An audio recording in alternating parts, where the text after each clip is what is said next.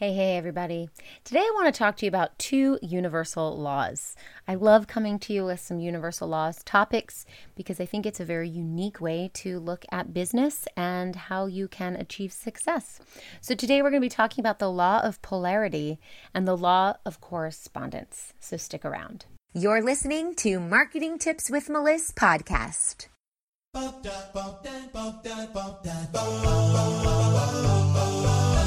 Welcome to Marketing Tips with Melissa podcast. And now, your host, Melissa Jakubovic.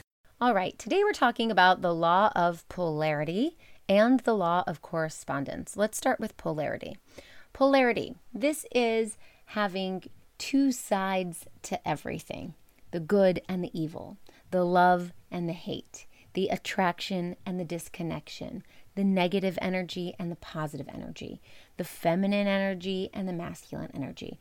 Everything in this world has balance. Everything is dual and everything is opposite all at the same time. Why is this important? How does this have anything to do with business? Well, if you remember Newton's third law of motion, for every action there is an equal and opposite reaction. This really explains the law of polarity because what happens is you can nurture one side of these energies within yourself and totally forget the other side. So the law of polarity will draw that other side towards you to create balance. So if something feels out of whack, if you aren't reaching your goals, if you don't have direction, if you don't know what you're doing, then something has got to give so that there is balance. And when you really open yourself up to both sides of the spectrum, you're going to have a spark, a spark of excitement, a spark of energy, a spark of enlightenment. Ideas will come flowing very easy to you. And that's exactly what we want. So, when it comes to your desires, your desire to have a big business, your desire to have lots of clients, your desire to have consistent income, your desire to help lots and lots of people and make a huge impact, we can see this from one of two ways. Either there is a challenge that you need to respond to, and you come alive when there is a challenge. You're like, okay, there is a challenge. What is it? We need to fix. What is how do we problem solve it? Let's roll up our sleeves. Let's go, go, go, go. And that's when you come alive. You get sparked with energy to do when you see a challenge. You might also see a competition. So you test yourself or you want to break through levels that you hadn't broken through before. You really want to fill yourself up with everything you need and then release it. So you feel appreciated when you've crushed your goals. You're striving to do things like you're going uphill. And once you get to the top of the hill, you're like, ah, it's done. It's done. Now, another way to think of this is that your desire is something that you can sit inside of you and it feels good, and you close your eyes and you get all excited. And desire is attractive. You feel attracted to the things that you really, really want. This is where you're coming from the sensations in your body. You're connected to flow and energy and all of the natural forces of this world. And that's also very beautiful. The way that you seek excitement is by filling your emptiness. So if you feel empty, then you want to fill it up. And that's how you feel successful and understood. So this might be where you're not getting clients and you know you have a great service to offer. And so you feel kind of empty, like, I have something great I want to give, and people aren't here to receive it. So you feel misunderstood. And the way you feel connected to your desires is when you feel understood and people are like, oh, you have this thing to offer. I can't wait to have it. And now you're able to give it. So there's two ways to see everything. And you've got to really sit into the energy of how you're coming about things. Your desire is there. That's what you want. That's what you can't wait to have. Desire is a deeper word than want. There's not even a word enough to describe that feeling that comes with desire.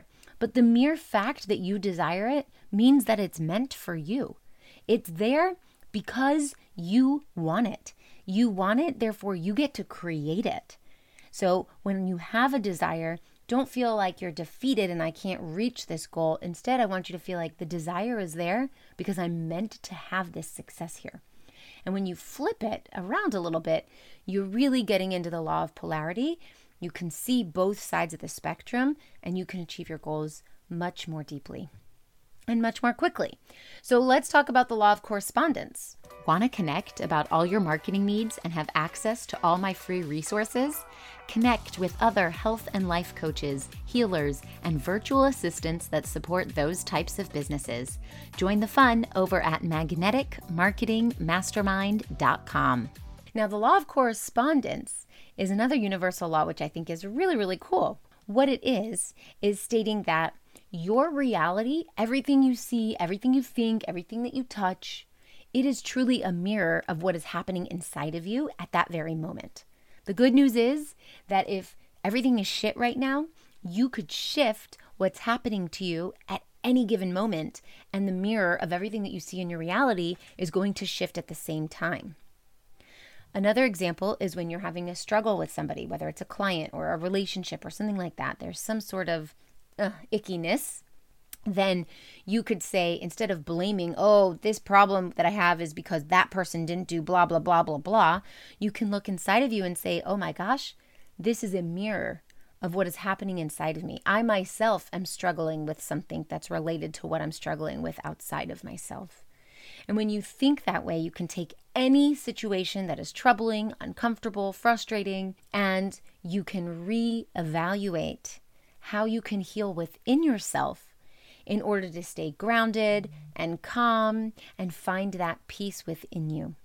Sometimes this comes from fear. For example, if you are jealous of other influencers online, other experts in your industry who are doing so well and you're not, then maybe that fear, that jealousy is really a fear of, I don't have enough. Maybe I'm not good enough. Maybe I'm not worthy enough. They're doing great things and I'm not. What's wrong with me? So instead of saying, Oh, I hate that person online, they're just always showing off that they have all these clients and they're doing all these things. Instead, look inside of yourself. The law of correspondence is stating that this pattern that keeps reoccurring in your reality is actually you on a personal level mirroring that. That's why you experience it and somebody else doesn't, because somebody else is in a different place. Now, this might be super woo woo for you, but I'm sure you guys can handle it because most of the people who listen to my podcast are super woo woo. but I really wanted you to understand that if things aren't going the way that you want in your life, in your business, in your relationships, change something within yourself and heal it. And really take the time to solve that problem within so that the reality you see outside of yourself is going to connect to what you truly desire. Okay, the law of polarity, the law of correspondence. I hope this helps, and I'll see you next time. Thanks for listening to the Marketing Tips with Melissa podcast at www.marketingtipswithmelissa.com. Hey, coaches and healers, it's time to feel supported in your business. Head on over to our free community to get access to my best resources for free. I'm talking marketing tips, business strategy, feedback, and so much more. Join now at magneticmarketingmastermind.com. See you there.